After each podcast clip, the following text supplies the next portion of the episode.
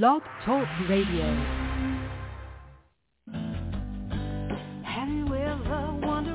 Welcome to Mind Shifters Radio with the Forgiveness Doctor, Dr. Michael Ryce. I'm Jeanie Ryce, your co-host. We also have co-hosts Dr. Tim Hayes and Michelle Pache. We will share with you the wisdom of the first century Aramaic internal process of forgiveness. We offer tools and support five days a week. We will support you in building a solid foundation within yourself to live in pure love, in Aramaic, Rachna. Michael is the author of the book, Why is This Happening to Me Again? For more information about the forgiveness process, please visit www.whyagain.org. And now, welcome to the show, Mindshifters Radio.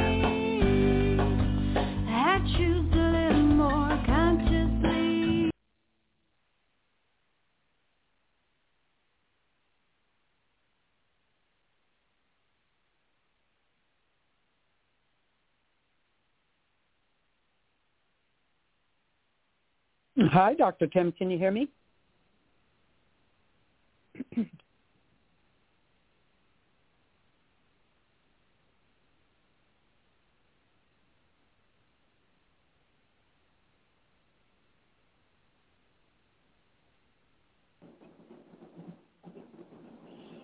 Dr. Tim?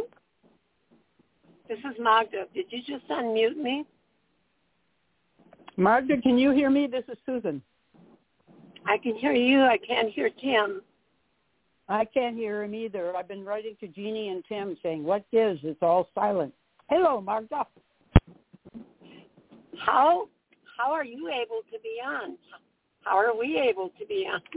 I have no Oh, I idea. bet- I heard I heard unmuted.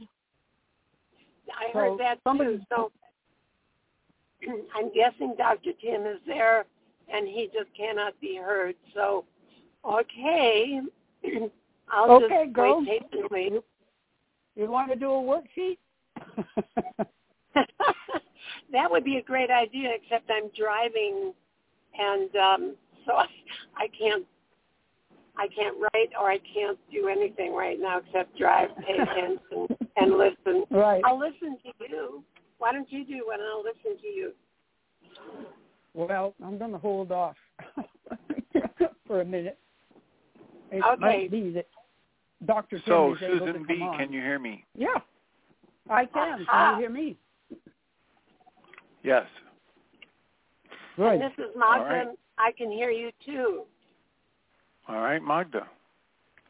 Well, Yeah. I um, I I I thought something was up because we had four, five, six, seven, eight people on the call, and then they all dropped off except for one or two, and then so I've I've done the intro and um, I've solved most of the world's problems, and um, Lovely. It sounds to me like Susan has a worksheet in mind. Is that true? No, now, Magda, now listen, don't jump the gun. I Oh, I just thought I got heard her that. say she would hold off on that. that, and that I boy, interpreted that. I interpreted that to mean she'd hold off until you were available. Oh, okay. okay. All right. All right. Well, drive Well, safely, I- Magda. I Yeah. shall, and I will listen. Okay. All right. Blessings. Blessings. So So what's going on, do you think, Tim? I don't know. I'm. I just. uh I can hear you now, and uh Jeanie Ryce can hear us, so we're back on. I don't know what the deal was or is, but they they let me. um They they. they the technology clearly understood that I was on because it let me open the switchboard and start the show. But so here we are. Um, we're doing what we can. I was uh, doing some worksheets over the weekend, and the technology on the worksheets was malfunctioning, so it wouldn't let me print them out. But Wow. but we we do what we can with our technology. We're blessed to have it, and it's um, excellent when it works. It's letting us have all kinds of success and access to people that we wouldn't have otherwise. So, have any people come back on the switchboard? Um, one or two. We're we're up to about five people total, if you count Jeanie. Wow. So, so what's new in your world? Did you have something well, you wanted to talk about today, or should we just mute you and let you listen in while I try and put together a show? I hadn't had anything planned. I, it's an on ongoing worksheet thing that you and I started last week, and it's bearing a lot of fruit, but it hasn't. Mainly, I feel as if I'm sort of intercepting the worksheet process by practicing the gentle art of blessing. It takes me away from my bad habit of judging people instantaneously sometimes, a lot of the time, and just putting me back on a track. But there's the whole issue of, you know, self-con- self-consciousness, self-deprecating behavior, feeling like a, what's the word? Uh, can't remember the word. It's like accusing myself of being a fake if I'm really good at something. Yeah, the the imposter syndrome. Yeah, and even it was funny that the New York Times. I've printed it out and I haven't even read it yet. New York Times had an article about how to get over imposter syndrome. So I thought, boy, this is a really common thing. also believing that I, if you know that phrase, can anything good come out of Nazareth or Galilee or whatever city it was? I feel as if people will look at me and say, ah, how can anything good come from her? And I really? had an experience. In, yeah. In, in what in what kind of setting? I mean, if you're trying to share the worksheet with them? No, no. Um, for instance, I've been a composer for many years, but for me to say to my new organist, how about you have a look at one of these mass settings that's been sitting in a drawer forever. I really like it. I've lived with it for a long time, passes my tests. I'm embarrassed to present myself and to say, hey, this is worth looking at because it's me who's saying it. and okay. I imagine a lot of people feel that way, but that could be a worksheet. Well, right it doesn't there, matter if you're the only one in the universe or if everybody else has it. It doesn't matter. Yeah, uh, that's true. so, right. As soon as you go to, well, I imagine, uh, don't stop that. Yeah. Okay. That's right. that's an, a massive waste of your time and energy. That's the rationalization that Michael calls the figuring it out right? The number one pseudo solution of the non-being mind. He loves that phrase, right? So the non-being mind is the mind that's not actively experiencing consciously active present love. Now, as I like to say, every mind is made of love because that's all there is. And mm-hmm. yet, we have the free will to distract ourselves and think about other things. So while all of us are total present love, many of us are not conscious of that. And what Michael's work was early on, he would use this phrase a lot. Total, perfect, conscious, active, present love. That's our goal. Mm-hmm. Yeah. And the conscious part is the only thing that's missing. You can't ever be anything but love, as I say in the closing of the mm-hmm. show. Come from love. Yeah. We're made of love. We are love. Everything else is false. Well, we have the ability to create any kind of illusion, hallucination, delusion that we would like because we've been given that free will. And as the Way of Mastery tells us, and it says so clearly in one of the Q&As from a darshan, your free will cannot be usurped. Mm-hmm. You will always have the ability to create those illusions. So you can create the illusion that you're not made of love, that you don't have the value, that other people have more value, etc. It doesn't make Mm. it so. It just means that you slumber in your suffering, as Guy Finley would say. That's a great phrase. And so when you have this realization and then your mind wants to say, well, but I suppose lots of people have that, that's just a distraction from taking the time to cancel the goal and look deeper at what's being Mhm. hidden from you by your own mind energy. Right. That's true. It's also a way of trying to make my issue universal enough to justify my having it. Not my having it, but my getting Just keeping airspace to work on it. Or just Airspace no, not you're not on it. working on it when you do that, right? That just gives you the airspace to keep it and not work on it. Well, everybody's got problems. Yeah. Yeah. That's not how I'm using it. Okay. Okay, but that's how that's how when you're talking about it, that's what's happening, okay. right? When- you're spending the time to say that that sentence, it's time and energy that you're not spending on doing the work, hmm right? And it's It's time and energy that you that, that you're not spending on the direct observation. Boy, what kind of silliness must this be? That you know, creation itself thought me worthy enough to have existence, and I'm judging it as bad or wrong. How silly. Again, I think I know better than the mind of the creation. Right? Remember, remember that old uh, childhood thing, you know, uh, God doesn't create junk, right? They used to try and tell kids that. Yeah. Yep. But I don't believe that really because I think I'm junk and, you know, I'm here, so God must have made a mistake. With me and the platypus, God made those two mistakes, right? And the giraffe. What what the heck does any animal need a neck that long for? So me and the platypus and the giraffe, we're we're mistakes. But everything else God does is perfect. That's the silliness of the, you know, I'm going to figure it out mindset.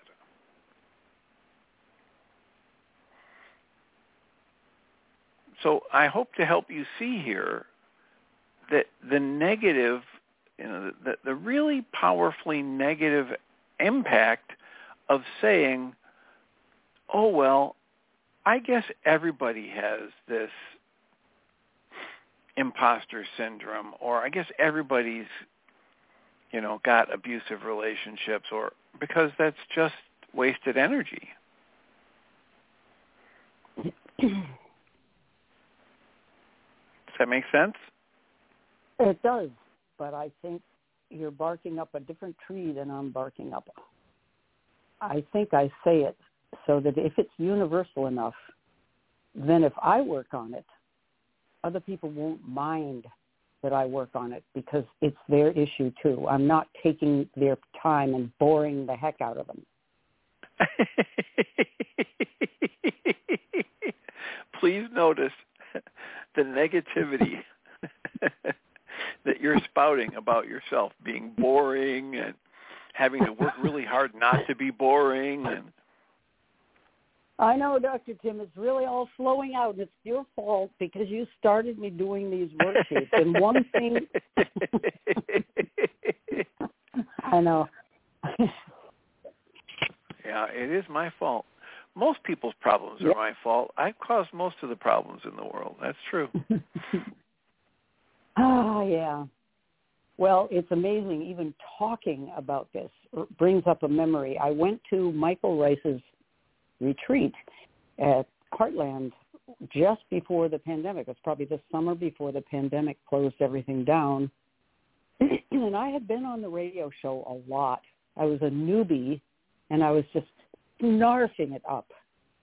And I remember a young man came up to me at this retreat, and he said, "You're that Susan who talks on the radio show." And of course, I immediately interpreted interpreted what he said like you this five foot two inch nondescript looking female. What? And it's as if right there he wrote me off. This is my interpretation. I never had another word with this guy. The whole time we were there, nine days. But that's how I interpreted it. And so there there's just an example of the way um, I'm using. I feel as if I'm standing under one of those things they have in workshops that compress things.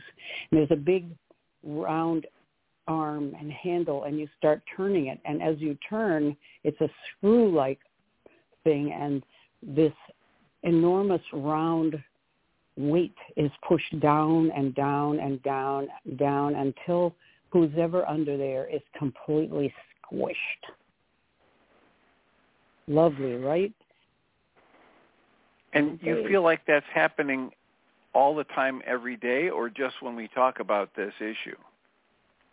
When we talk about it and there I run into that feeling like incredible here I have a I have a a little liturgical opera that's being presented next week at my parish. It's been on the shelf because it was in rehearsal when the doors closed with the pandemic. And I put it away and now we're opened up and I said, "How about we get this out?" And I felt I felt as if that screw thing was being was turning. I was saying to the singers, "How about we do this now?" And I had to deep breathe to stand tall and just say, "Let's do it now."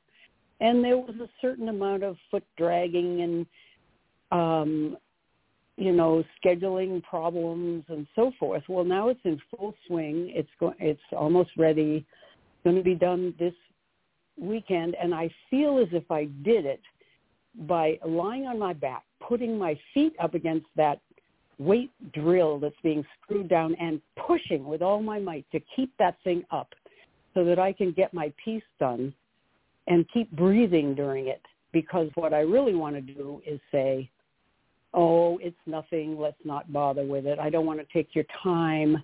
I know I'm imposing. God, there's so many childhood issues coming up with this thing, and I've been looking at it. Doesn't happen a lot. I've been feeling, knock on wood, superstitious, but I've been so happy, joyful, lively, good energy. My weird post-COVID rash is going away everything is well and, and even the grand boys seem to be healing slowly and coming around and it's been wonderful and yet this I'm just watching it, Tim. These old habits die hard, that's all.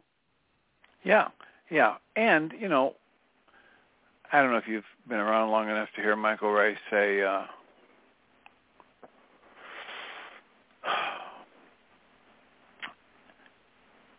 in, in various forms, the, the statement is made that when you make a commitment to do your work, life will start bringing you things to stimulate right. your big issues, right? Yep. Mhm.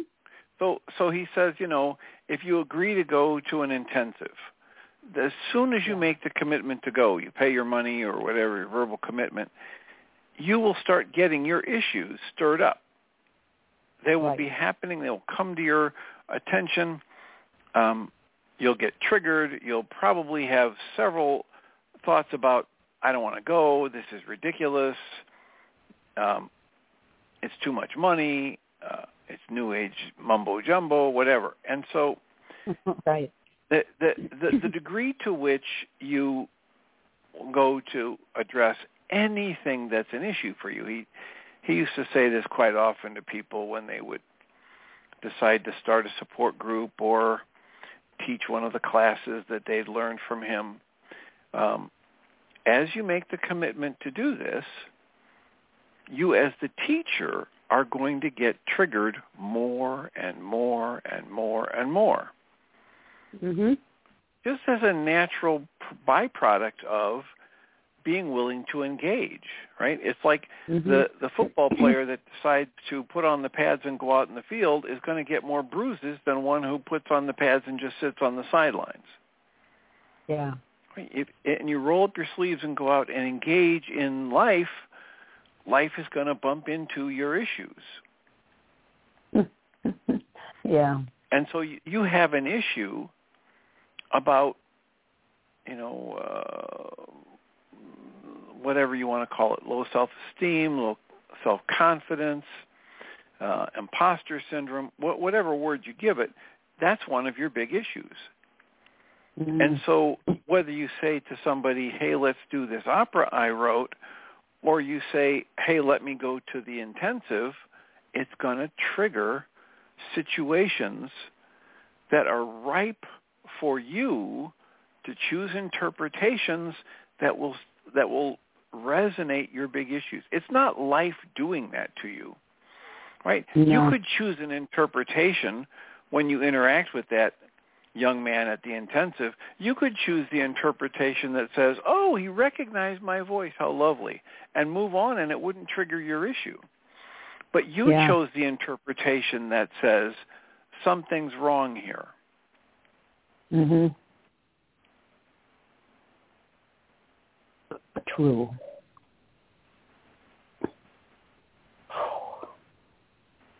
So that's one of the, the, the key things that I like to talk to people about is that life doesn't trigger trigger my issues. Life is just always in this flow. The interpretations that I choose and place on life events are the things that either resonate or don't resonate my big issues or my little issues or my medium issues. Mhm. And what Way of Mastery was trying to tell us all through all 35 lessons last year was we are free to choose whatever interpretation we want for life and its flow and its sights and sounds and sensations. And we're Mhm. always doing it. Yeah. And that we will leads to a always be free to do it. Go ahead. That leads to a question.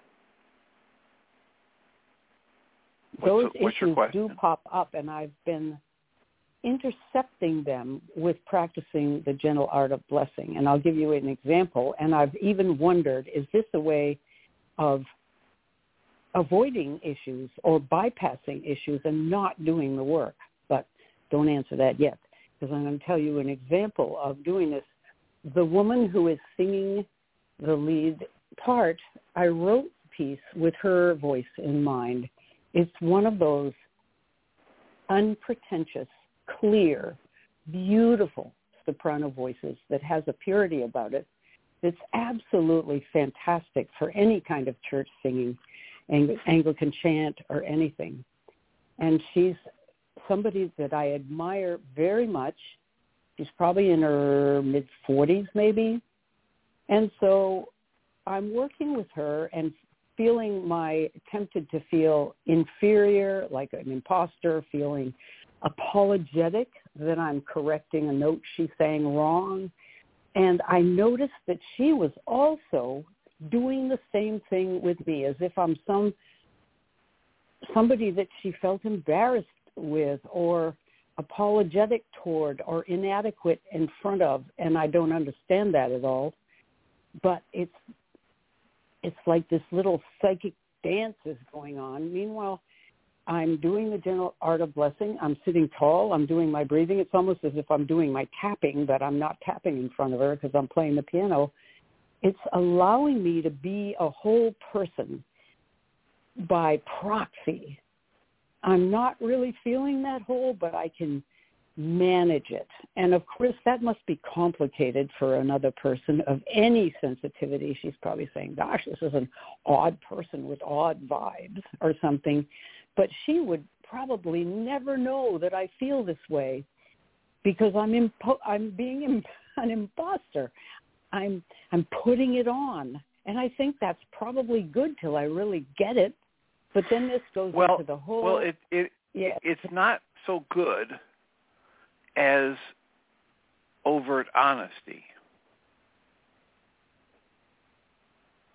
You mean I could say to her, you know, I feel like apologizing to you for imposing upon you. And I'm even paying these singers, which is really not usual in my parish. We do all kinds of things as a community, but I'm getting a recording of it. I'm going to put it on my website. It's for my professional part, and I make that my reason for paying them, and they accept the payment. These are all hardworking professors and things. And you were saying something, and am I answering it at all, or I just took a tangent?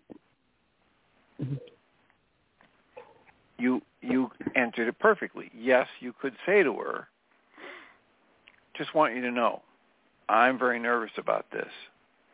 I often feel self-conscious about asking people to perform something I've written."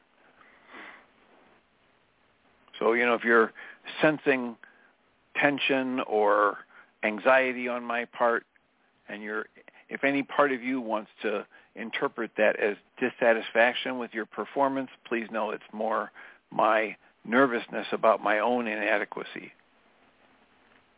God, I would love to say something like that to her. I'd love to feel free well, enough to say that. Well, let me just take a nice deep breath and let you know I'll make this as a proclamation. The great and powerful Dr. Hayes has just given you permission. I waved my hands in a very magisterial way, magically in the air. You. you now have permission. Thank you. Great. Oh, that's great. Uh, yeah. now, you have to okay. understand something when when when I say that, that comes from somebody who does worksheets on his own issues on the internet show. yeah. So what does that mean? For some people, that's just wrong. You remember we we had this once earlier. You were talking about somebody, and they or maybe Jeanie was, and, and she was at a given a seminar or something, and they said somebody in the group says, "Oh, you as the leader, you should never show that you're upset or and hey, Jeanie was doing more what we like to do in this work, which is be transparent and understand that we're all in this together. You know, one way to say it is we're all walking each other home. Everybody's got issues. Everybody mm-hmm. creates their own upsets. And so when you're coming at it from that perspective, when you're not blaming somebody else for your upset, it's very appropriate to tell somebody you're working with or someone in your support group or someone on the radio show or someone in an intensive that you're having upset get triggered and that you mm-hmm. need to do your own work on this. Mm. God, that would be so great. okay. And some people are not so willing to do that for whatever reason. They're they have their own reasons. And I imagine she will be quite uncomfortable with that, but I still want to do it. I don't sense that she's a person who talks about her issues easily. She's pretty private, but she has this well, insecurity. But this. but but this is the this is not you asking her to tell you her issues. No, but understanding mine would be nice, and I'm not sure she she might just get really nervous. That's okay. You don't have control over what she does or doesn't do. We're we're just talking about the comfort level you might experience and the benefit in clarity of communication that you might experience with her if you just state the truth for you. Mm. This isn't about trying to make her more comfortable. This is just about you being more honest and more comfortable with your honesty. And therefore, mm. you know, look, you you know this energy is roiling and boiling and bubbling off of you. You just said it. If she has any yeah. kind of sensitivity, she probably senses my holding my breath and trying to sit upright and you know try to stay with this even though I'm nervous as can be Well, most people who have a blank screen project negative stuff onto it. They've been conditioned to do that. We've been trained by our culture. Some would say it's part of our biology of survival in the wild. And um, so, if if you think she might be projecting negatives on onto your thoughts, words, energies, and behaviors, remove that, you know, the obvious, uh, the elephant in the room by just talking about what's going on for you. Yeah. That's a relief just to think that I could do that.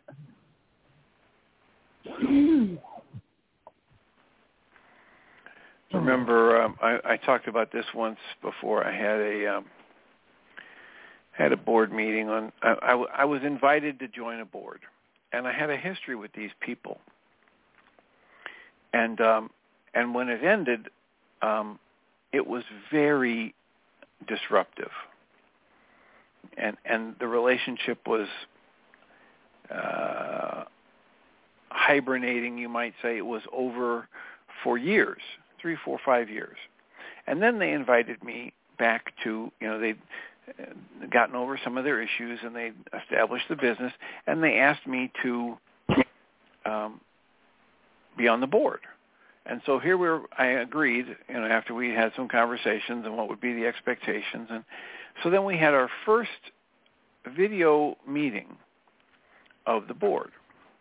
And we're on a Zoom call and people are straggling in and and I came on and there were three or four other people on. A total of nine would would nine or ten would be on the first call, and there were three or four others on, and one of them was um, one of the three other people that had been on the call that had really blown up and people were swearing and raging and that made me walk away from the group years before. Mm. And so uh, I was feeling the apprehension about this. I wonder how this is going to go right? I mean, this I haven't had any direct contact with them for a long time. I know the volatile personalities involved the last time this went south. So I got on the call, and one of the three people greeted me with, hey, Tim, how's it going? Like nothing ever happened prior to that. Mm. And uh, I said, well, it's going. And he snapped back what do you mean by that? oh, brother. Jeez. And so and so I took a breath and I said, "Well, I mean, the last time I was on a call with several of the people that are going to be here, it didn't go so well. So I'm quite apprehensive about how this one's going to turn out. I didn't call him out for snapping. I didn't, you know, Mm. I didn't hmm. just hang up, but I just said I'm apprehensive about how this is going to yeah. go. Wow. And the end result was he backed off instantly and said, "Oh, oh yeah." And there was space to acknowledge that. Mm-hmm. That you know, I'm I'm the kind of person who doesn't want to just pretend nothing happened. If there's been a blow up in a relationship and somebody wants to start talking to me like nothing ever happened, I'm the kind of person that knows that'll be the death of that relationship. That will be smothering yeah. the intimacy in that relationship. Mhm.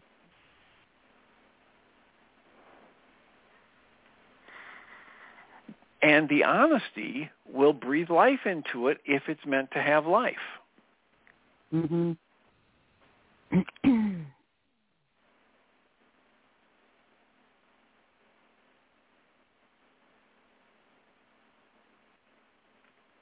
so that's that's my offering there. I I don't I don't see any danger for you being honest about your apprehension, and I, I see tremendous potential benefits to the communication in the relationship. And um, like you said, you know if she's got any sensitivity at all, she's reading your energy mm. because you're working like a, a pressure valve, a safety valve on a pressure cooker to keep things from exploding. yeah. Oh boy. Okay. So while we were talking, area code 541 put her hand up. I will turn on her microphone. Is this Celinda? Yes, it is. Yes, it is. Yeah. Hi. Hi. I know how you answer. Yes, it is. I am enjoying this program so much. It delights my heart. And I had um, so many points of association with what you were saying, Susan. Only it wasn't a big uh, press coming down on me. It's this gigantic shoe that's going to drop at any time. Oh, ouch. ouch. And it's bigger than me, believe me. and it's probably mine. um, Dr. Tim, I have um, I had an aha yesterday, and I'd like to do a worksheet around it, but I don't know quite how. So when you well, and we, we can at least we we can at least help you frame it out. What what's the oh, perfect. Uh, what's what the issue? is, what it is was um, I realized a while ago that my just one moment. Let me shut the door a little bit because tiny house.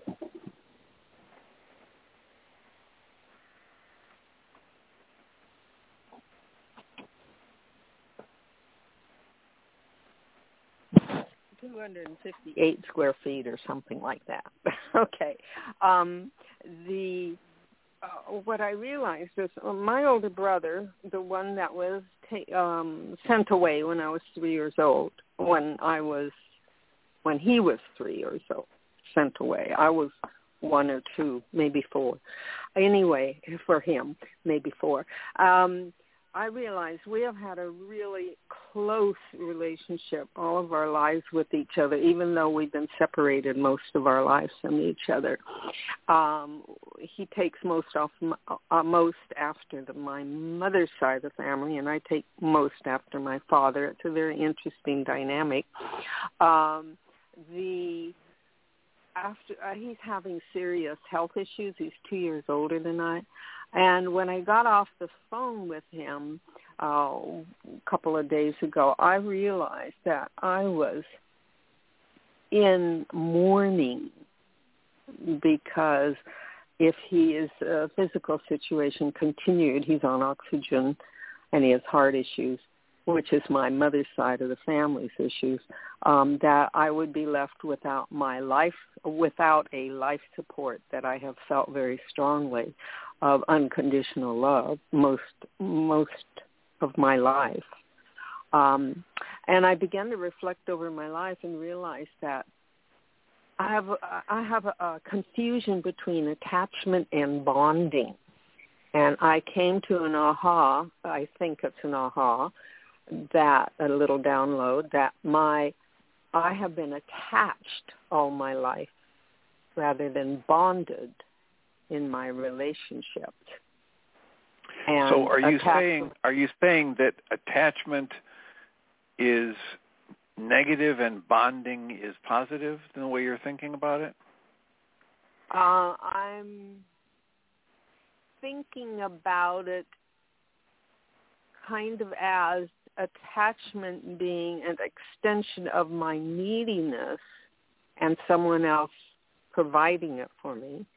And bonding is just that assurance.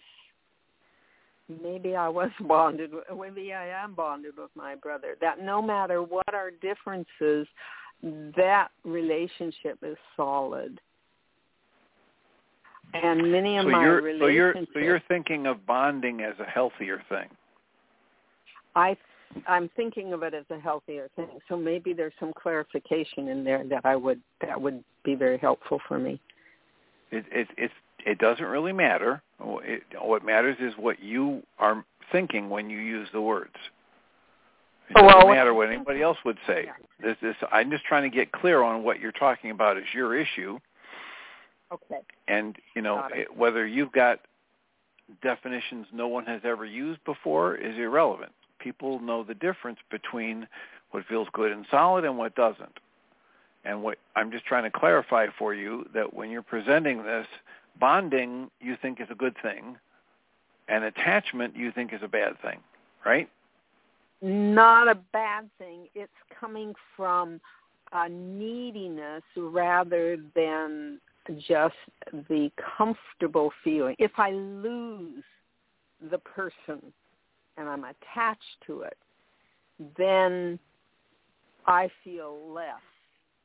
If I lose a person and I feel bonded with it, I'm imagining that I wouldn't feel the loss as permanent and devastating or that I'm using another person because of some need in my life in order to keep contact with that person because maybe that person is a connection to someone who is extremely important to me.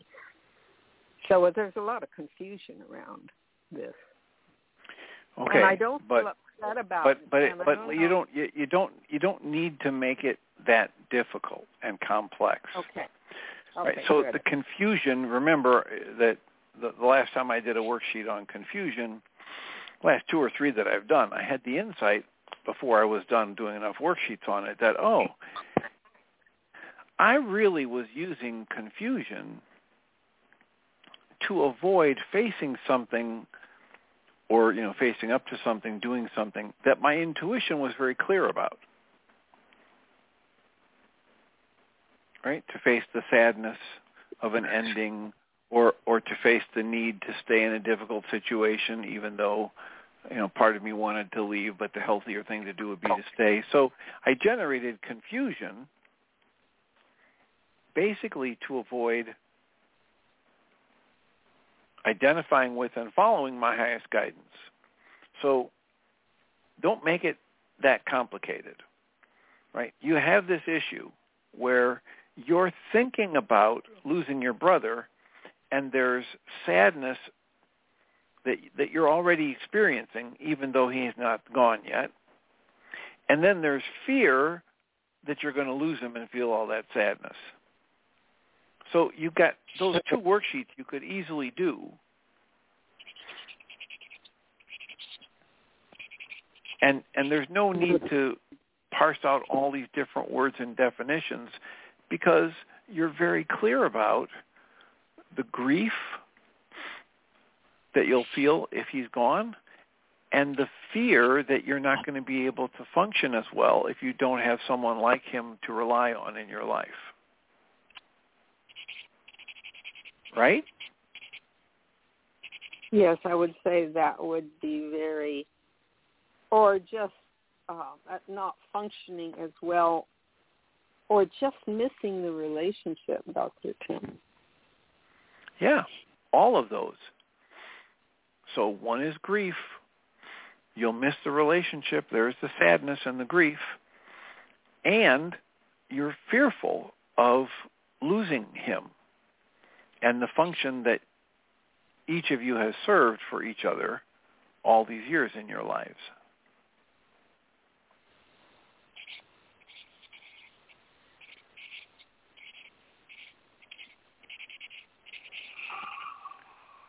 So, are you, is the scratching sound that you're making notes or is Susan Bingham uh, sketching something?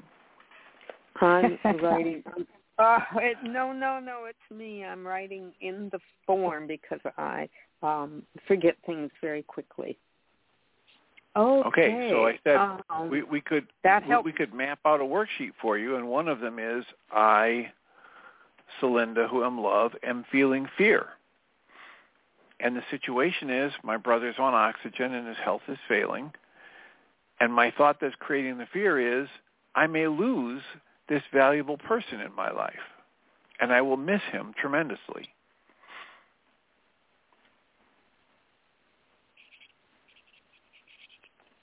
And then, of course, the goal from that's pretty clear. I want him to stay healthy and be vibrant and stay connected to me in my life.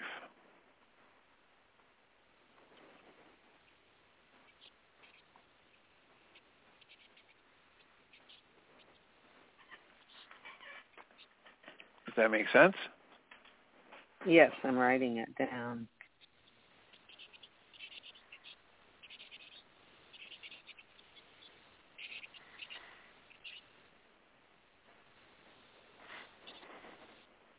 Okay.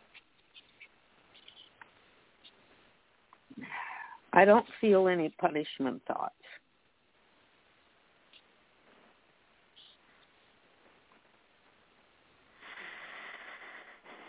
At least not for well, my brother. I would I would offer that that you, that you're already you're already demonstrating some punishment thoughts for yourself in that you're um, choosing negative interpretations about the motivation you have for the relationship and wondering if if your motives are pure enough.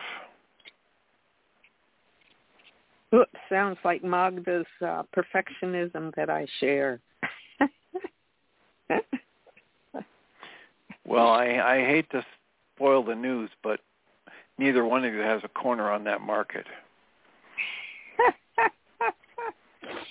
Cool beans.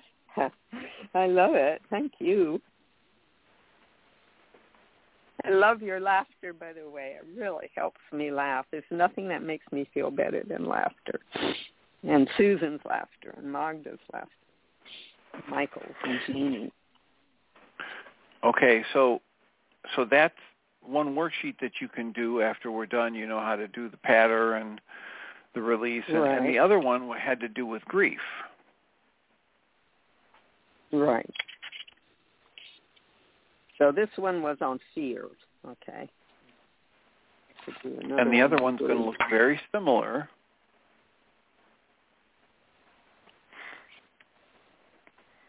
But the thought will be somewhat different.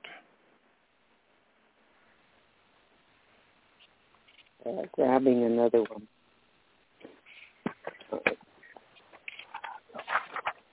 Got a new one. This one's on grief. Okay. And it's the same, it's you, Right. and and the dynamic is the same. Your brother and his failing health. And the thing that'll be different in this one is the thought you're using isn't generating fear, it's generating grief. And you can decide what that thought is going to be. Is that thought going to be, I'm sad that he has to go through this, that he's suffering? I'm sad because I'm already anticipating what it's going to be like when he's gone, so I have my own grief about losing him. And that'll be the only difference. And then, of course, the goal can be very similar, that you want him to stay alive and well and be in the connected relationship with you.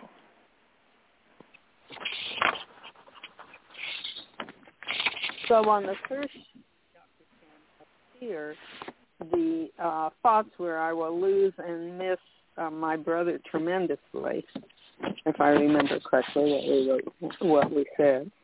And the second one is sadness over his suffering. Right, you're already sad. It's right. not fear about being sad in the future. It's you're already experiencing. You're imagining it's already happening. You're you're imagining it as inevitable, and you're experiencing And- sadness for him and sadness for yourself. Okay. Remember, the emotions that we experience only get created by the thoughts we pour our mind energy into. So we choose Right. a different thought pattern, we generate a different emotion. But it can be the very same life circumstances. There's another thought that just popped into my mind over this too. Is I've been attempting to share um, uh, to the best of my ability uh, without teaching, and he loves me regardless of whether I'm teaching or preaching or not. We both are that way with each other. um, so I could be preaching. But he's on a um, Christian path that's actually driving. Uh, not even that's not even say what that sees its relationship with the divine as the classical God is on his throne and if we follow the Ten Commandments and if we make sure we worship on the Sabbath, uh, we'll be safe. We'll be we'll be doing His will, and then we'll be okay. And um, he doesn't have any. He doesn't doesn't have a lot of joy in his life, Uh, from my point of view, and neither have I all through my life. And this this whole Aramaic gospel has like like this the art of gentle art of blessing. This is for the first time really allowing me to be joyful, or I'm allowing myself to be joyful, and to stop being the mascot or the court jester whose job is to make sure everybody else is happy without losing her own head. Um, uh, and so I think there's some of that too. There's some grief over the sadness I feel that I think my brother is feeling because we're very close about his life.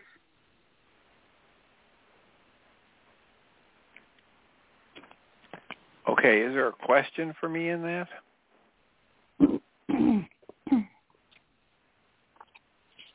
There's, I don't know.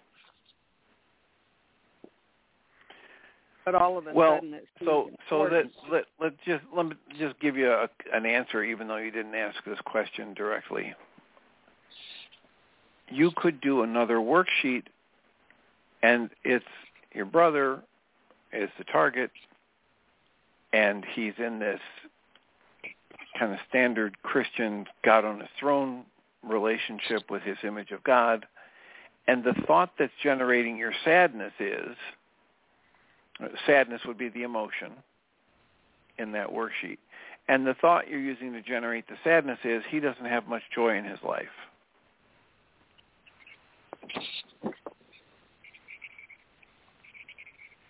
And then the goal in that worksheet would be you want your brother to be experiencing joy in his life.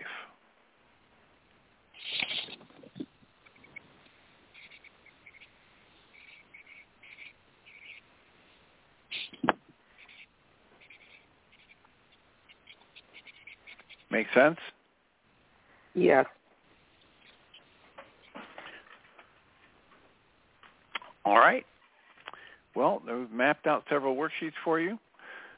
We're near the end of our time, so I will thank you and mute you and send you blessings. I look forward to hearing from you as you process that. Susan Bingham, blessings. Good luck with the work you're doing. I look forward to updates as you see fit. And I'll remind us all that we come from love. We're made of the stuff we call love. We actually are love, and everything else is false. Welcome, Jeanie Ryce. Turning on your microphone. Thank you, Dr. Tim. Appreciate it. You're, I'm glad you're that welcome. uh, whatever happened at the beginning there straightened itself out. Yeah, I just had to call in a few times, so. Yeah. All right. And I Have a uh, wonderful show. I did the just FYI, I did the app on the iPhone and it worked fine for me. So I'm not sure if it was a temporary glitch or if India got it fixed or what. So you might give it another right. try. I'm I'm I'm also on the iPhone, so I'll I'll try one again this afternoon. okay. All right. Blessings. All right. Bye. So welcome everybody to the second hour of MindShifters Radio, and today is Monday, January the 23rd, 2023. And our call-in number is 563-999-3581. And press 1, and that puts you into queue to talk to us. And we'd love to hear your comments and questions because that makes this your show. And uh, hold the space that everything is working out. The other day when John was on the call with us and doing a worksheet, the online worksheet was messing up, and I've worked on it for about three days and finally gave up and called India. And uh, then Dr. Tim texted me this morning that his app was acting weird. So it's like, okay, there's a cyber bug out there that's just trying to give me opportunities here. But uh, I do have India working on the online worksheets, but like I said, I have done worksheets on both the iPhone and the Android, and both of them seem to be working just fine for me. So let me know how it goes for you. And um, at this time, I'm going to welcome Michael.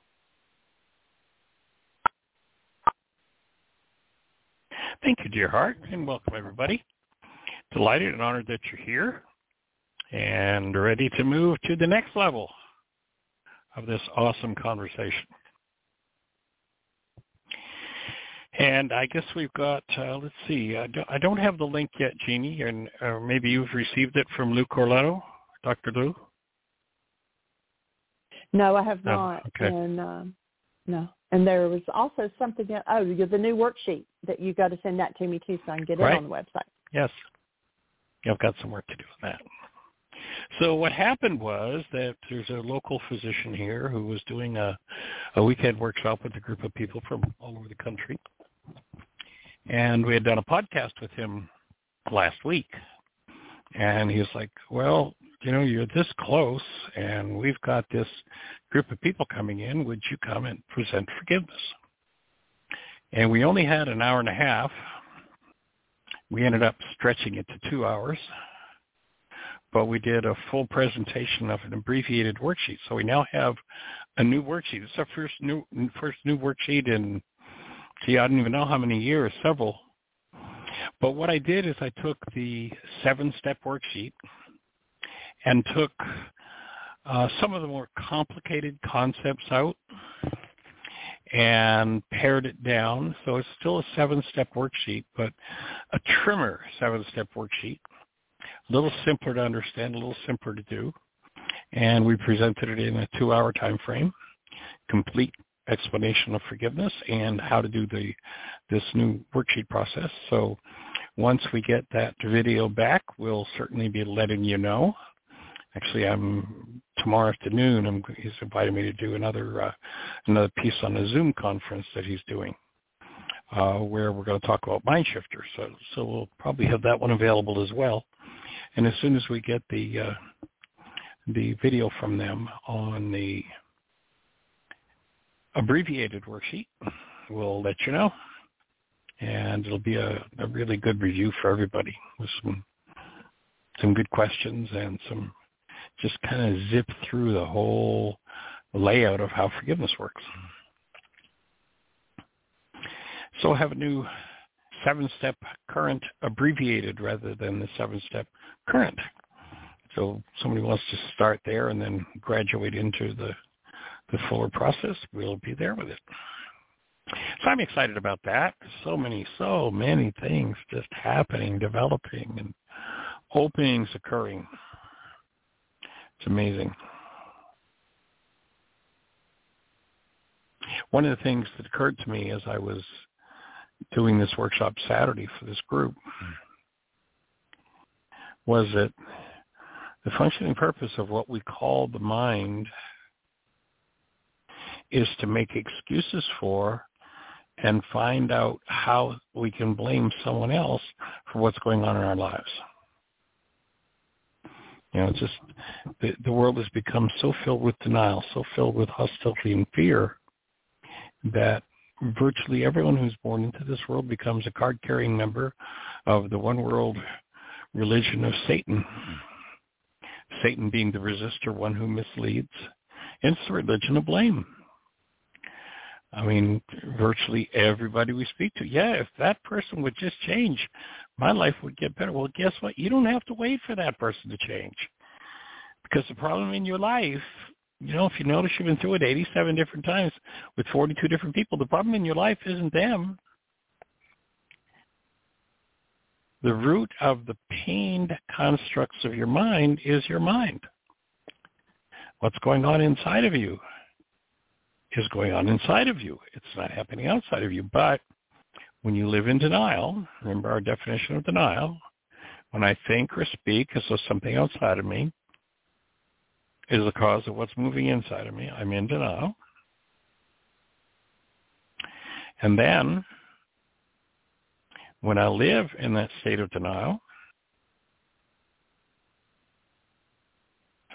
my mind, because of the way I've instructed it, shows me how to really construct literally a world I think I see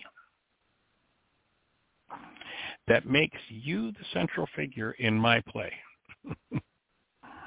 that focuses its constructs on the person that I think is the problem, and rare is the person who honestly thinks of themselves as the problem. People dishonestly think of themselves as the problem, and so they degrade themselves and they live in blame, but that's still the one world religion of blame.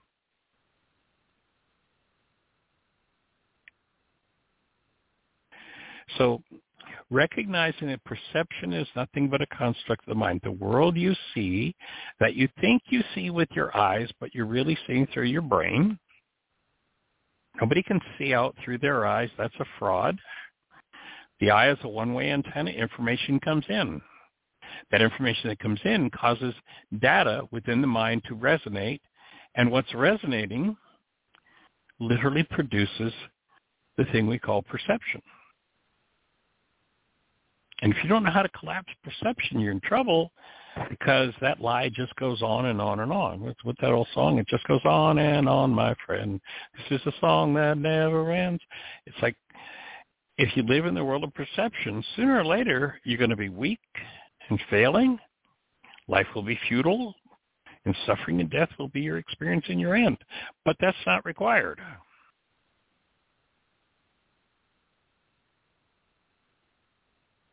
perception, if we live in denial, especially at making up stories where you can convince yourself that somebody else is to blame for what's happening in your mind and your body. What we're looking to do is to convert every mind, heart, and being on the planet. Now, lest you have a misunderstanding of the word conversion, conversion doesn't mean to force you to come into my church. That's not conversion. Conversion is moving one who lives in an hostility and fear-based mind to a love-based mind. When we move to a love-based mind, projection ends.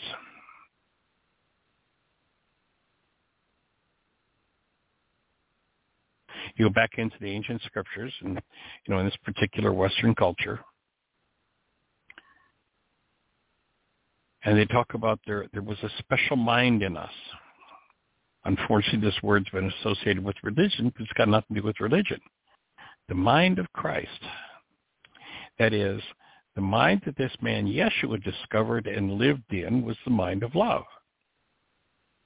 When you live in that mind, you are a Christian, Christ-minded, Christ-like.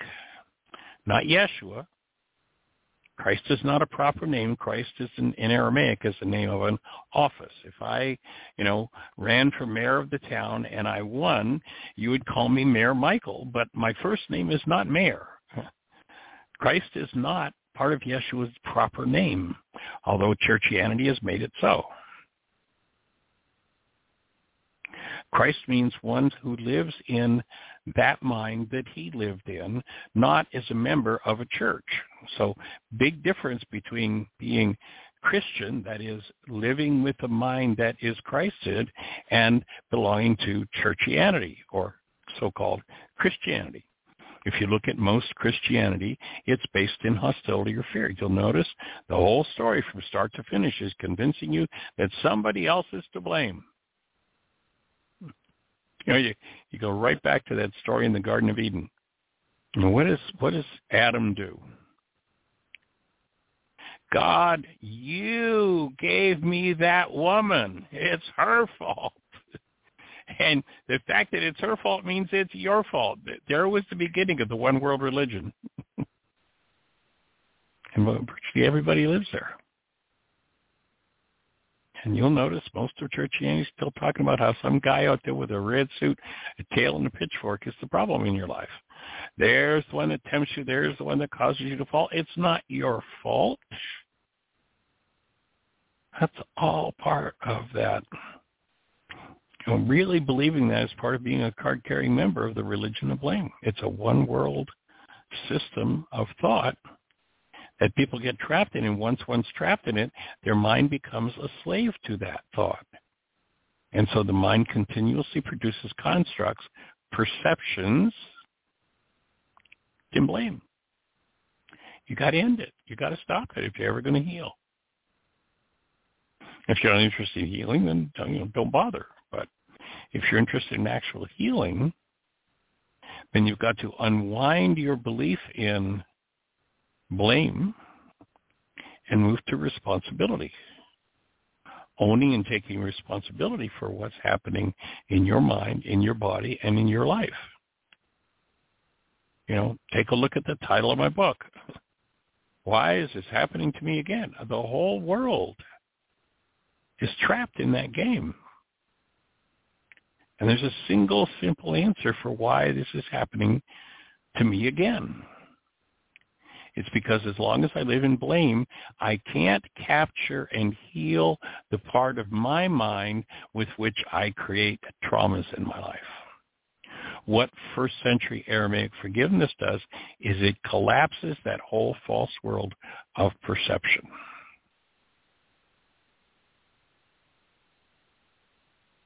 It, the, the more I work with it, I presented, as I say again this weekend, the, the forgiveness process, this group, and they were just like, wow. And it just strikes home to me level after level, experience after experience.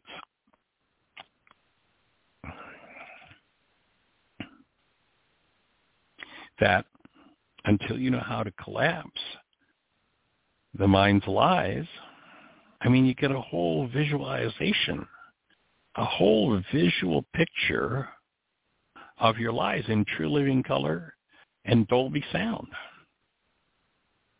And most everybody, when they quote unquote look at something, think that they're looking out through their eyes and seeing what's out there. And they are not. You don't look through your eyes. You can't see out through your eyes. Your eye is a one-way valve. Information comes in. You can't see out of the valve. But the information that comes in triggers the mind into activity, and if that mind is based in the one world religion of blame, then it will always generate total, detailed visual pictures about how the problem's outside of you. But as I love to say, tongue in cheek, You'll notice if you've been through it 87 different times with 42 different people, you're the one that was there every time.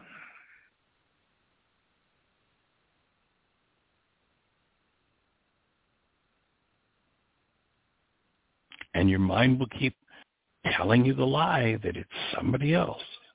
You know, I've said this many times, probably the greatest atrocity done to us as human beings down through the ages is that we've had hidden from us the fact that we are by nature creators. And as creators, what we hold to be true becomes true within our reality structure.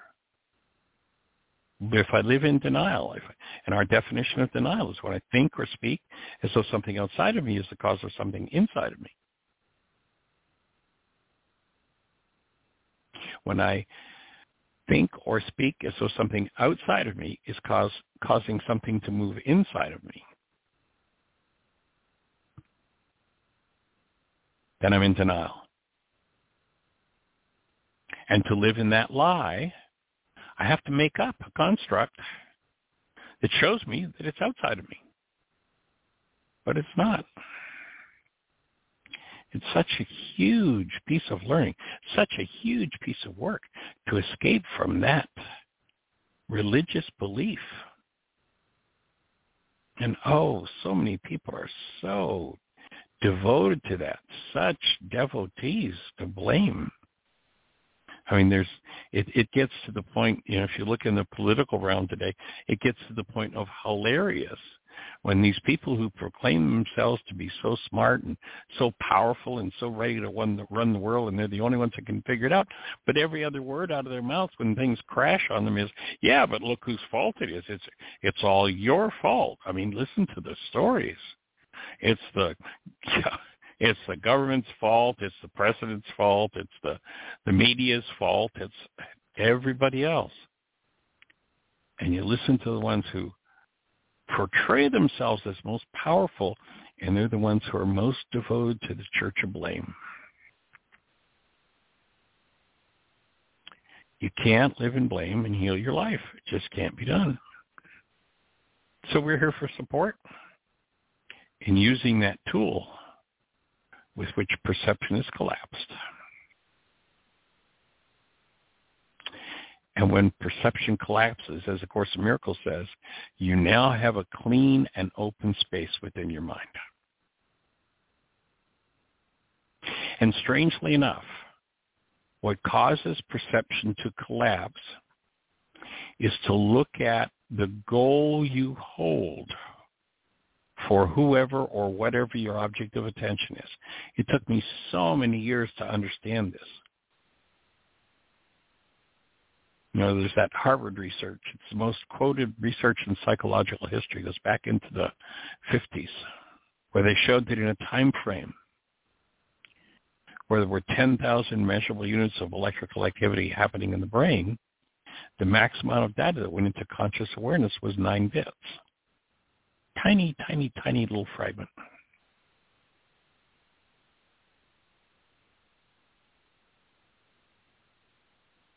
And obviously, if there are 10,000 measurable units of electrical activity and only nine bits get into conscious awareness, something has to determine which nine bits the mind's going to use. And what we discovered is, well, I shouldn't say that. I should say what we rediscovered, what, what I finally understood out of Yeshua's teachings when, when the core of forgiveness says you have to cancel your goal at the moment. What I finally understood, and obviously Yeshua understood this 2,000 years ago because he presented the whole complete technology, is that your goal is the driver for perception. Your goal recruits content according to what it holds. It being the goal itself and it being the content of the mind. When those two interact, only data that is resonated by the goal can come into awareness.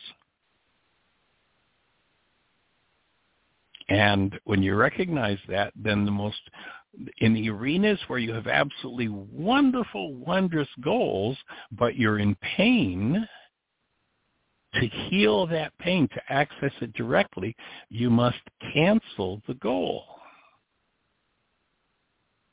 And when you cancel the goal, the perceptual mind collapses. I mean, that's such a significant piece of information. And when it collapses, it collapses in on its own footprint. You know, there are many systems thought out there that help you to push around your understanding. You know, says, well, you know, do you really is this? Can you really prove this is true? No. Well, then, then I can put aside this belief. That's great to put aside a belief. You're in a situation you put aside a belief because somebody convinced you how to convince your mind to perhaps believe that that belief wasn't true. So now I can pretend it wasn't true, and I, I seem to be alleviated that. But you'll notice, why is this happening to me again? Unless I remove that underlying belief, then mine's going to slide right back in and give me more of the same with somebody else. Somebody else, why is this happening to me again? So we're here to rectify that, to actually show not how to push beliefs around so that you can take some pain beliefs and and seem to let go of them, but literally to take those pain beliefs and get down into the root. Not just push the belief aside, but get down into the root energy that creates the belief in the first place.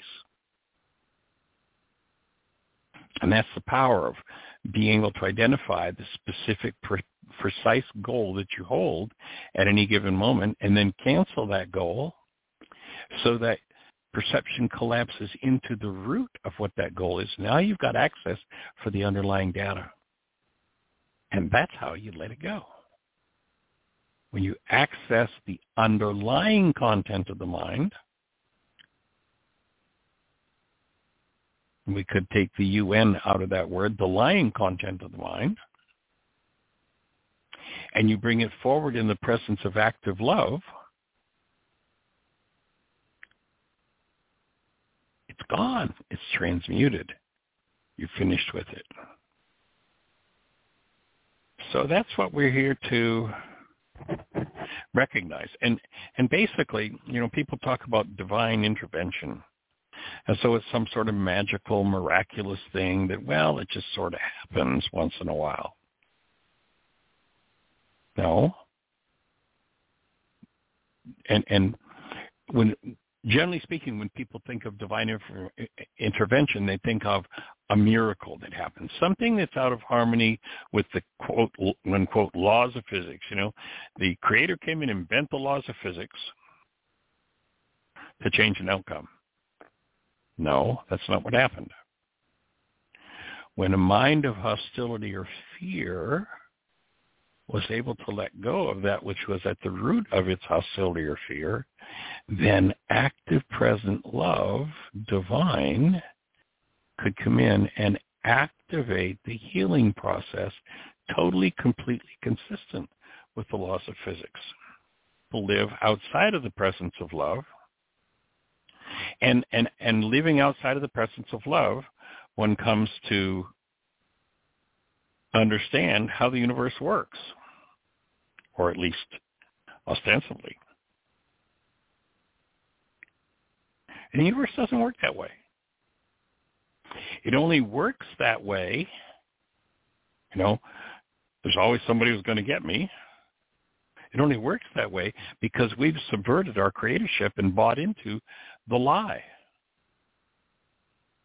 When the when the space opens us, and this is what the forgiveness process consistently, persistently does, when the, the space opens for the true presence of active love, press in and through us, that is the most natural thing in the world, and people call it divine intervention. How the system's designed to work. And it doesn't violate any of the laws of the universe. It only violates the, the quote-unquote laws that we made up. The fake, oh, here's how it works. Oh, you know, I roll along and things are getting good, and then as soon as I get to the top, something happens, and the, the you know, the rug's dragged out from under me, and it fails again. That's a law that an individual has made up, and the universe works according to that so-called law, not because that is a law, not because it's got anything to do with the way the universe works, but because they're creators, and they override the natural function system.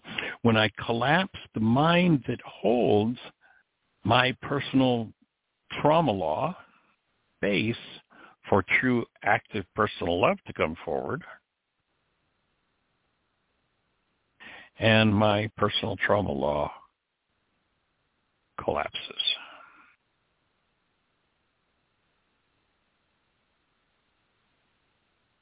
And it's as reliable as day follows night if you engage in it.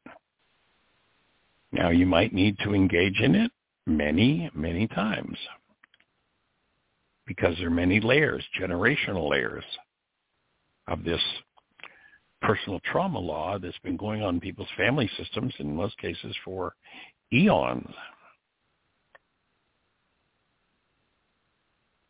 So it's time to let go of it, time to move out of it, and recognize that things are different than the way we've perceived them to be.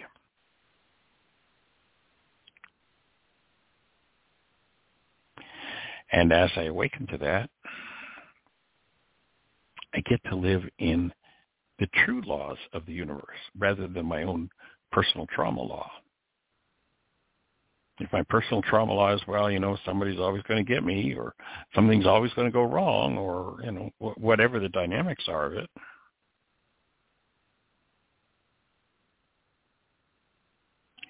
because we were given the power of creatorship, that overrides the laws of the universe.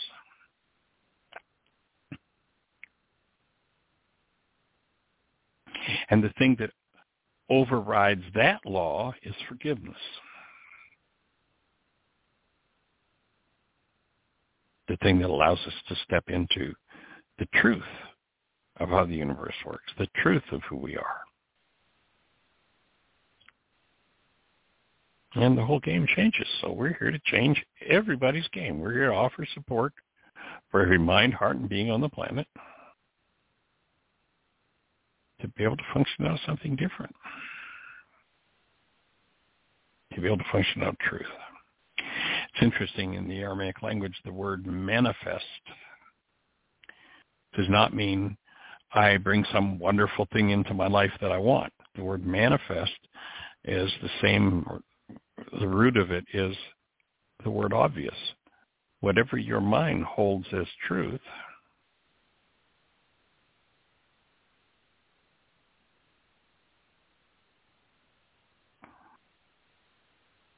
and many people want to be creators, but then they deny their creatorship by ignoring the evidence of the creation that they keep swamping themselves with. Oh, there must be somebody out there to blame for the fact this is happening to me again.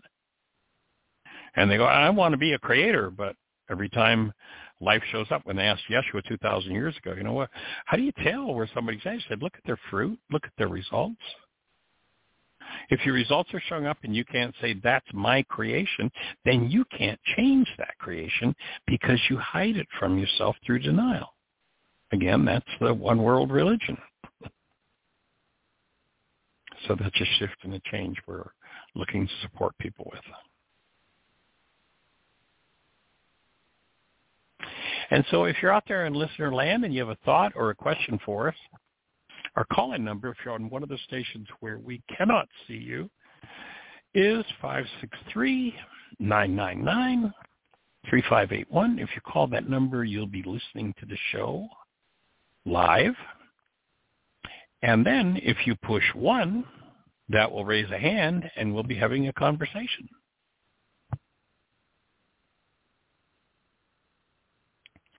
And our conversations are geared to support every mind, heart, and being understanding the principles by which the universe works, and in particular, the principles by which forgiveness and all of the corollary tools that we've developed work to bring healing to the mind, to the body, to the family, to the community, and to the world. So delighted and honored that you're here to have this conversation. And Miss Jeanie, do we have anybody in the phone queue with a hand up or anything happening in the chat room? No, it is all quiet on the home front. Uh, maybe bring everybody up to speed on what Heartland's looking like. Yes. It looks like what we're going to do for this summer is we're going to do a um, a workshop with a group of people who are members of the Steiner organization. And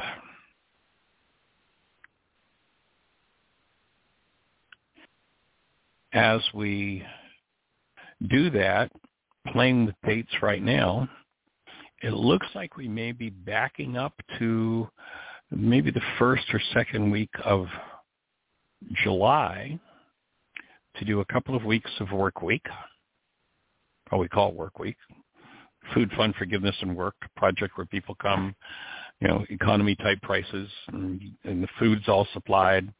Uh, in the evening we do workshops. Saturday we do mind shifters and still point breathing. So people get a taste of an intensive without the full uh, cost of an intensive. And during the day, we do work projects on the property. So you're working with other people who've practiced and worked with these tools in very real environments. You know, there are projects to be done. Heartland's been closed now. It's going into its fourth year. So we've got some work to do to get the property ready to rock and roll. And thank you to, uh, to Michael Teddy for being there and all the cleanup that he did and got it ready or moving in the direction. But we'll be going and doing some building repairs and uh, putting looks like we're going to put a, a roof on a building, and so we'll do that. It'll probably be a 16-day process, and then if we get enough interest, if you're interested in joining us for an intensive, you know we haven't done intensive since COVID started, since 2019 was our last session, but we're looking at doing either a nine-day or maybe a 17-day teacher training. A nine-day why is this happening to me again, or 17-day teacher training. And if you're interested, drop Jeanie a note, or if you've got my number, call me and let me know. Drop her a note, Jeanie, J-E-A-N-I-E, at whyagain.org is her e- email address, Jeanie at whyagain.org. So if you drop her a note with your name and phone number, then we'll get back to you and set up.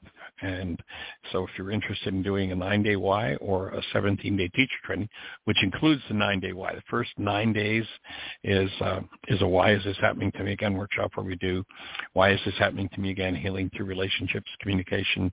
Did you hear what I think I said? Purpose, personal power, and commitment, empowered to heal, mind shifters, hands-on energy for work, still point breathing. That's a nine-day Y intensive. That's the foundation for teacher, teacher training. So that 17 days, actually it's the last day of the nine-day Y is the first day of the teacher training, so we kind of overlap that one day. So we get uh, uh, two nine-day intensives in. So if you're interested in that, let us know. Drop Jeanie a note. And depending what the interest is, we'll either do one or both of those intensives or none of those intensives. And then we'll go in and do the uh, the next, uh, or, or we'll then have the group arrive that wants to do the uh, Steiner School, the Waldorf School education piece. So, so that's kind of what that's looking like. And or if we had enough interest in in some other residential intensives, we'd be willing to entertain that as well. So I'm looking forward to getting Heartland opened, and I think what we're going to be doing is requesting that everybody test for COVID before they come because it's still floating around in the culture. And then uh, we're going to make part of the workshop that you'll get a, a vial of a nose spray that is done by Dr. John Lawrence, who has a company called Mitozen in Florida. And basically it's a a sterilizer for the nose. It just cleans everything. And so we'll ask people to have that. It'll be yours to keep. And, you know, if you go into town or what have you, like Jeanie and I use it when we go out somewhere, you know, whenever we finish interacting with a group of people, there's a potential for it. We just do a little spray and keeps us rocking. So, so that's the plan. And if you're going to play, then please let us know sooner rather than later so we've got time to plan it out. If you're thinking about it, let us know you're thinking about it, whether you're ready to commit or not, but it gives us an idea of what we might be able to do. So beyond that, you we're just going to keep working on the next project to bring it to the world. And who are we going to talk to? Okay, this is 828 and you are on the air. I believe this is one of our participants from uh, this weekend with Dr. Lou. 828, welcome. Thank you. Hey, give us a name. Where are you calling from? Uh, my name is Patrick. I'm calling from Fairview, North Carolina. Ah, welcome. So were you Thank at you, Dr. Lou's this weekend? Yes, I was. Um, oh, cool. How did that impact you? Oh, my goodness. You rocked uh, as always, another uh, rocking, but just uh, expanding the um, horizon, uh, expanding the, the the mind. Really, um, uh, it's it's not interesting. really how how much forgiveness is all tied together with everything. It's just all tied Yeah. together and just kind of mind blown, really. Um, Well, it's interesting you use that word expansion. In the Aramaic language, uh, the the whole the, the concept of the kingdom of heaven, heaven, is actually rooted in the word expansion. It's moving out of our small perceptual mind states and the self that thinks out of that it's that that what it sees as itself and perceives of itself is true to expand beyond that to collapse that and expand it so you're right on track with that one so what struck you the most and what's on your mind for today Um, well, I love the forgiveness worksheets. Um, that just, again, it, it it opened me up to new possibilities. Uh, I don't have to carry that. I choose not to carry that uh, anymore. Um, one question for those was, if you are adopted, would you be carrying twice as much interference um, meaning the interference from your biological parents, and then also the interference from the adopted. Well, the the natural parents have placed into the egg at the moment of conception all of the dynamics of their generational patterns. Then moving into an adoptive home, there would tend to be, if that home wasn't fully based in active love, there would tend to be the power person dynamics of that family, which would then be, become part of the epigenetic structure and tend to activate genes from the original family system into activity. And yeah, that would all have to be worked out. Okay. Yeah, because uh, it is going to tend to get a little more complicated. right. Right. so you um, get even bigger opportunities to heal. How cool is that? Right. That's yeah, awesome. It's like that's awesome. It is. Um, so yeah, so so thank you for uh, taking the time to um, share that that knowledge with with us this weekend. Um, much much appreciated. Honored and delighted. Any other refinement points that we can help you with while we're here on the phone? No, no, sir. I believe we've got it covered. Cool. Awesome. Well, anytime Thanks, there's a question, please pick up the phone, call us, and let us know, and uh, and or you know let us know what uh, what insight comes when you did your worksheet on Saturday in uh, in Dr. Lou's workshop. Was there any particular breakthrough that happened for you? Well, uh, like that I you might said, share. Yes. Well, like I said, I started working on one. Um, was my my fear and rejection, and then um, I figured it was just going to go away, and then anger came up. So now mm-hmm. I am delaying doing my worksheet on anger. Um, but yes, so um, well, that's awesome. You peel one layer, and another layer reveals itself. Exactly, and the thing to get, and I don't think we talked about this Saturday, is that people think of anger as an emotion. Anger is not an emotion; it's a drug. It's an anesthetic. Uh, so under the anger, anger, there's always pain.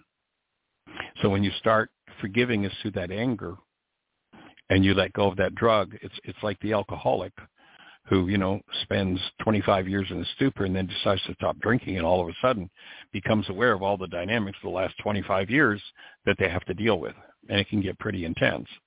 So be aware of that as you gently open and uncover those things underneath that anger is always pain, and there will be probably many layers of worksheets to do to clear out all of that pain. Get rid of the Mm-hmm. anesthetic, and then you get to feel.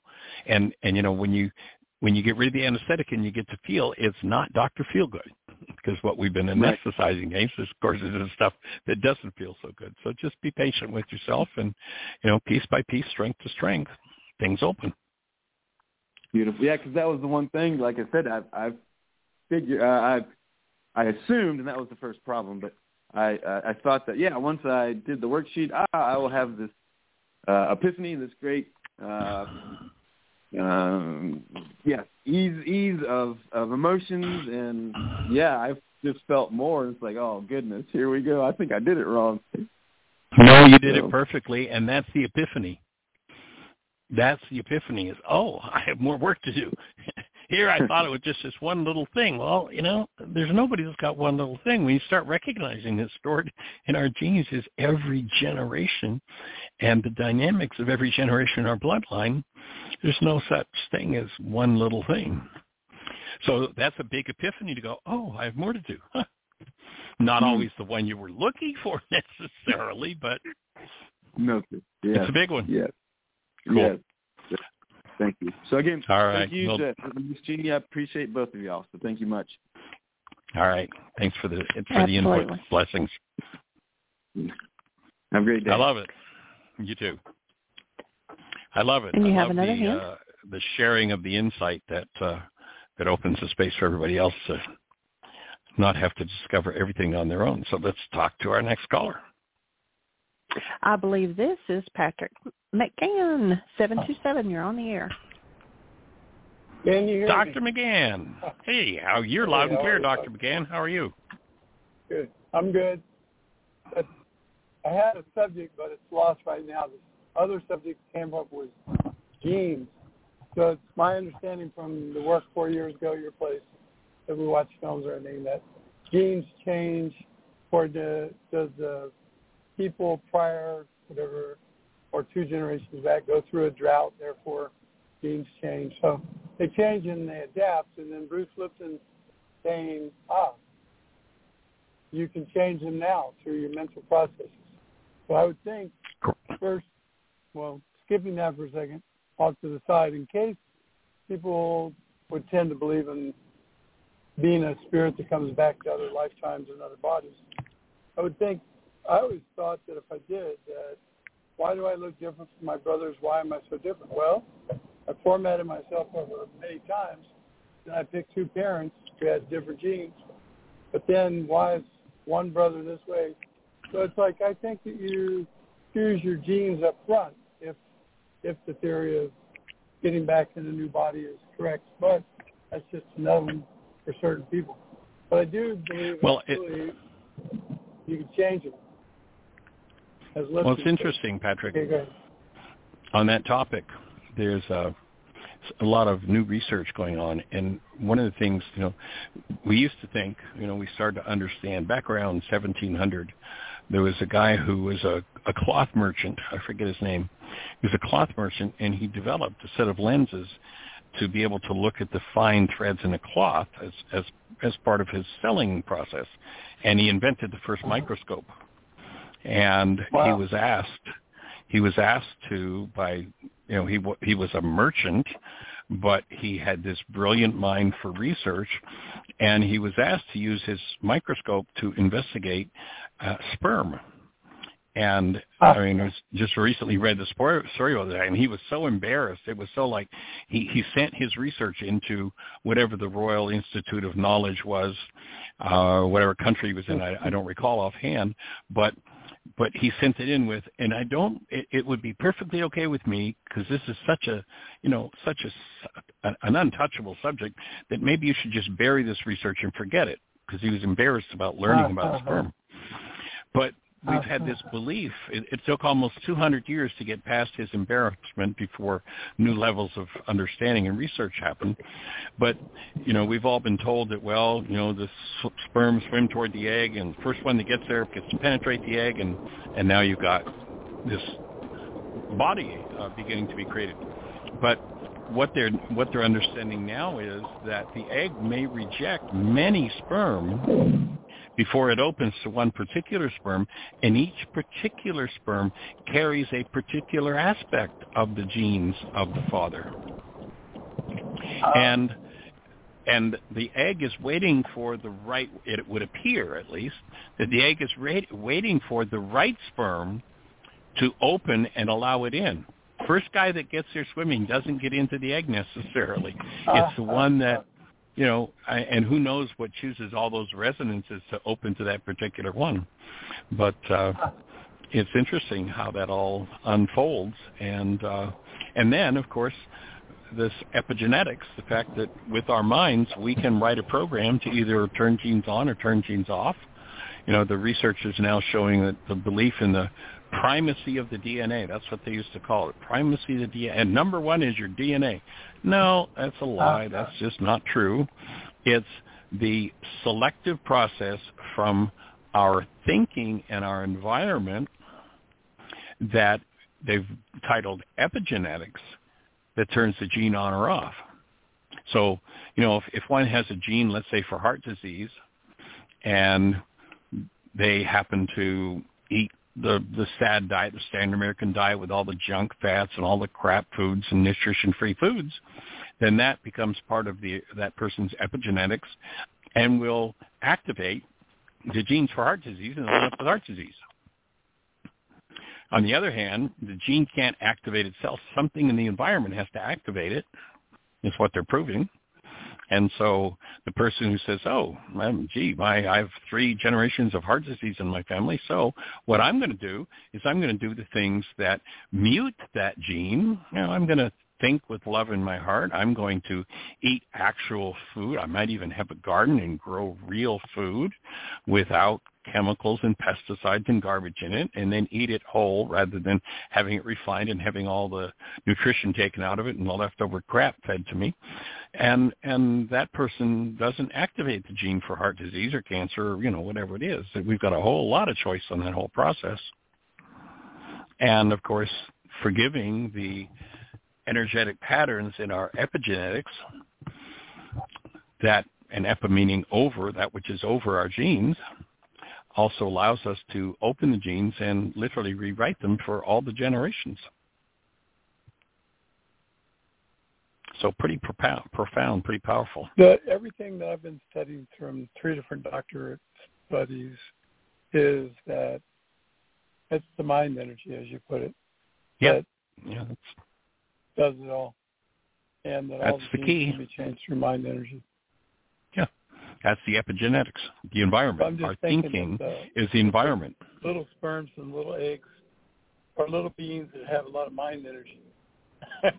so through mm-hmm. frequencies, they kind of talk to each other. Electromagnetic pulses. so anyway, so exactly. Just kidding around. On, I came in just a little late on your thing about Dr. John Moran's nose spray. But the first thing I thought of coming late was, oh, can't use this prophylactic, why would you use it after the fact? So if you sprayed it in and you went out in public, and right now there is, I forgot to tell you this today, I'll tell you now, there was uh, a thing three days ago by WION, which is an international broadcast, saying that we had two Omicrons that were mixed together and now created a deadly, and not a nice little gentle Omicron, but a deadly one. New level of, of COVID, yeah. Yeah, COVID. Georgia, big time, Texas, and about five other states. I don't remember what, but then 25 other countries. And so I started prepping. I found that uh, I like the surgical mask fit better than the N95. Um, and then I thought, okay, I get this ready, and I'll go shopping early in the morning if it starts sitting around here. But the nose spray, I would think if you can put in your nose and you could be filtering, killing things on the way in, if that's what it does. I don't really know what it does. Tell me about it again. Yeah. And can it be you know, basically, yeah, it's prophylactic, uh, and and yes, we use it, you know, when we go out, and then every time we come out of a of a facility, you know, we go into the grocery store and we'll use it when we come back out with a group of people. Oh, well, I mean, was why don't you use it before you go in? Because you're in there. Breathing. I'm saying we use it on both ends. Oh, both ends. You double double check. Yeah. Okay, now I got it. Thank you, thank you. All right, I'll do that. So, should I contact him or you for a bo- or a spray? I'll get you a link. We get a, uh, I forget whether it's a ten percent or a twenty percent discount. So we'll, All right. I'll get you a link. Good. We'll talk about Good. that. Great. And that's about all my questions or ideas for right now. I had some to do with. Um, oh yeah, I'll just go ahead and say it. I was listening to the worksheet thing and the fellow that had the heavy duty things that you sent me, and in there, some of the presentation was just phenomenal. And I thought about this, and then there's a whole lot of watered down. I thought about what's happening today in the modern world that my marketing lady, P, you know, she's not a PhD, but she's a graduate in that, and she's fast and she has all these things. So she said short films. So I'm thinking for my work, I'm putting together one to three minute film on exactly the point and not any watered down. I can have a long one, but there were certain things that were in that uh, talk that you were giving that I thought were just phenomenally important and could be in in three minutes, and then put those together.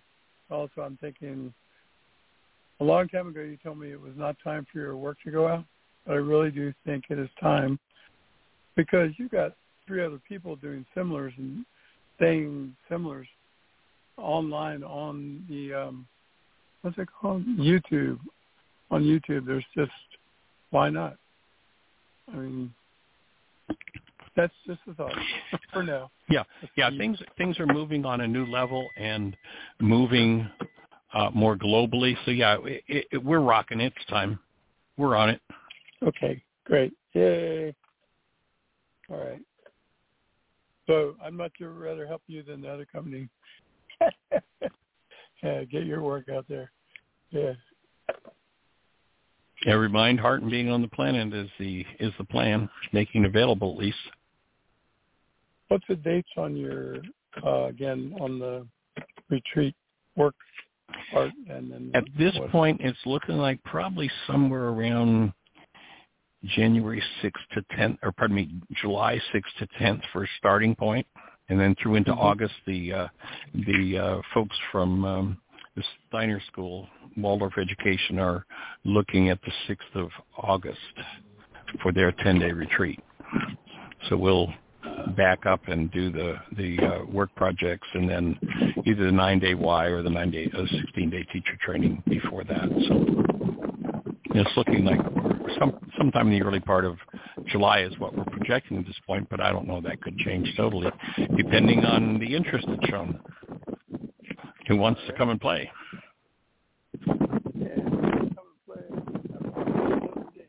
Yeah, I loved it. My wife loves it.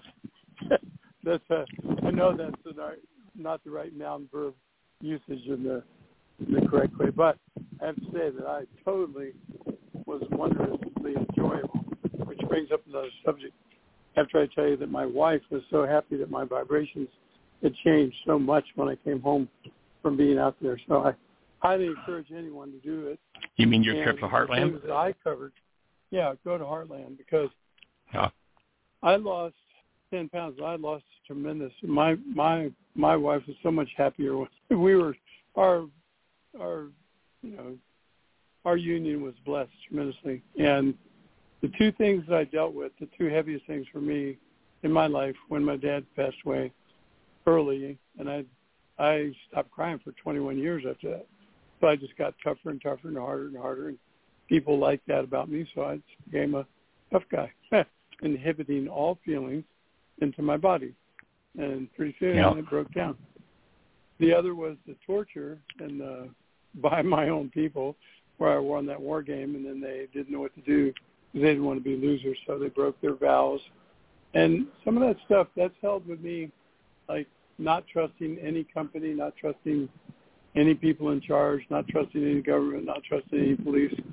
All those things all come from there, and uh, I've gotten a long way. But the main thing was the majority, like the tremendous, tremendous difference from being out there and dealing with those two things. And it mm-hmm. could only be done with that group and with your support. That group supported me, and of course, some of them got really upset that I was bringing up my military stuff for a little while. But then when I broke down and broke through, people were there for me. So yeah, couldn't have been done anywhere else. Yeah, they were. That was a sweet group, wasn't it? Yeah, every year our yeah. has just an awesome group of people that uh, come together to support each other. It's pretty fabulous. Mm. Cool. Yeah, great. If anybody hears well, this, I highly recommend do it. If you want to change yay. your life. Let's go for it. Other things, as long as we've known each other 45 approximately years, right? But I didn't make that breakthrough until four years ago. So if anybody wants to make a breakthrough and get some major change in their life, go. I'll second that. All right, my friend. You have a blessed one. I'll do it. Thanks. Okay. Take care. Blessings. Appreciate you. Pretty cool oh, to have somebody in your life minutes. that's been around for 45 years and still hanging out and honoring each other, supporting each other. It's pretty fabulous. Yes, we're down to about four minutes, five minutes. So we got time for one more caller if somebody puts a hand up.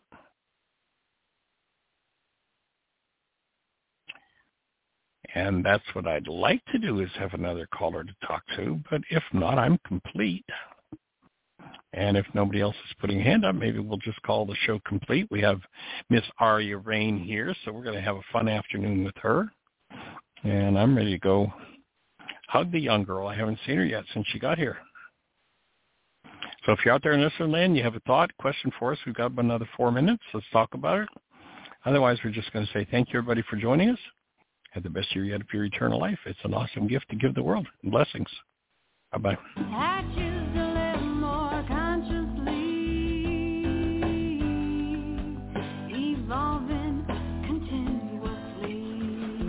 Thank you for listening to MindShifters Radio with Dr. Michael Ryce and myself, Jeanie Ryce, and Dr. Tim Hayes and Michelle Pichet as we present the first century Aramaic internal process of forgiveness. We are here for two hours every Monday through Friday from 12 noon to 2 o'clock Eastern Time on MindShifters Radio. For more information on Aramaic forgiveness, please visit www.whyagain.org. That's www.whyagain.org.